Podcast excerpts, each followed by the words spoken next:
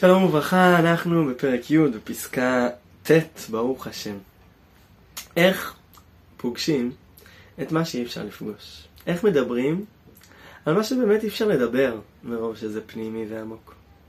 ואיך חיים, חווים, נושמים מרחב שהוא הרבה מעלינו והוא הרבה גדול עלינו, והאמת שיש לנו צמאון עמוק אליו. איך? המעיין העליון, מקור אמת אין סוף, יופי אין קץ, גבורה אין גבול, הולך ומפקה במקורה של רזי תורה. רזי תורה מפגישים אותנו עם המעיין. מקור מים חיים, אמת אין סוף, יופי אין קץ, גבורה אין גבול. מה שמעבר לכל הגבולות שלנו, מה שמעבר למה שהאדם המוגבל יכול להשיג, ויכול לנשום, ויכול לפגוש, בכל זאת, רזי תורה, משם הם מגיעים. זה הנושא שלהם.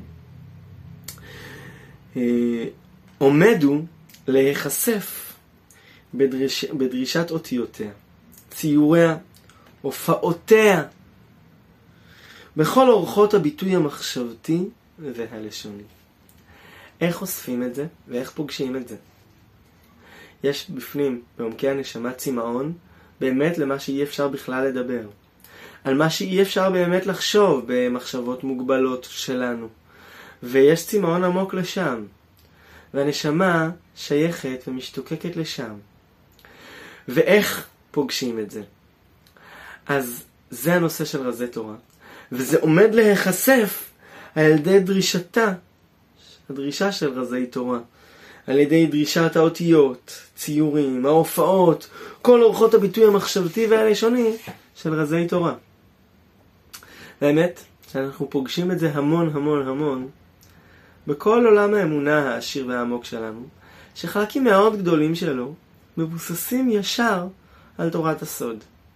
הרב זצ"ל מעיד על עצמו שרוב ככל תורתו מבוסס ובנוי על תורת הארי, על פנימיות התורה. כמובן שכך חלקים גדולים מהחסידות. מאוד גדולים מהחסידות. אפילו, כמובן שנפש החיים שם, והגר"א, ורוב ככל עולם האמונה שאנחנו פוגשים, יונק משם. משם עולם האמונה מקבל את עוצמתו, את מקורו. כי באמת באמת אנחנו משתוקקים אל מעבר, אנחנו שייכים אל מעבר, מעבר לעצמנו. אנחנו לפעמים לא יכולים בלי המפגש הזה עם המעבר. וכשהנשמה, אני ממשיך לקרוא, כשהנשמה לואה, עייפה, מכל המיצרים אשר במדעי הגבול, השאיפות הצרורות בתחומים צרים, אדם שדווקא מנסה ללמוד ולהתפתח ופוגש המון המון ידע והמון מדע והמון תובנות משמעותיות מהרבה מאוד תחומים, אבל הכל תחום והכל מוגבל והכל בתחומים צרים, ולפעמים הנשמה כבר עייפה והיא משתוקקת למשהו אחר. התחומים הצרים האלו, הכיעור והגיעול מתגלה בהם בהתעוררות תנועותיהם השונות, והנשמה משתוקקת למשהו עמוק יותר. אז תמצא לה מחבוא מזרם בצל צח של הגיון רזי עולם ופליאות קודש אשר בדרישת סתרי תורה. הנשמה עייפה לפעמים מהמון ידע חשוב, משמעותי, אבל מוגבל, אנושי, עולמי.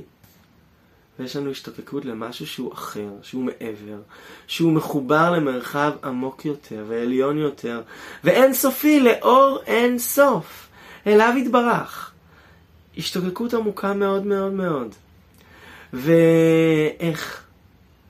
אז כל פנימיות התורה עוסקת בזה, בלדבר על הזה, בלנסות לשאוב משם, מהמקום של המעבר, לשאוב אלינו.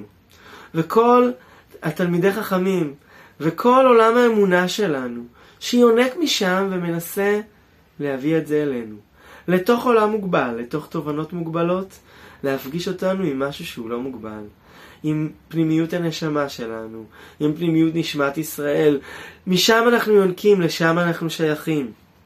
ומתוך הערים התלולים הנראים כרוכסי מצער, כיוון מספרים, הערכת גימטריות, רמזי שמות, זרמי מקרא, הלכה ואגדה, תוך המון המון קודים והמון צורות התבטאות שאנחנו לא כל כך מבינים, כל מיני קודים כאלו ואחרים וגימטריות ורמזים שאנחנו לא תמיד והרבה פעמים לא מבינים מה רוצים מאיתנו.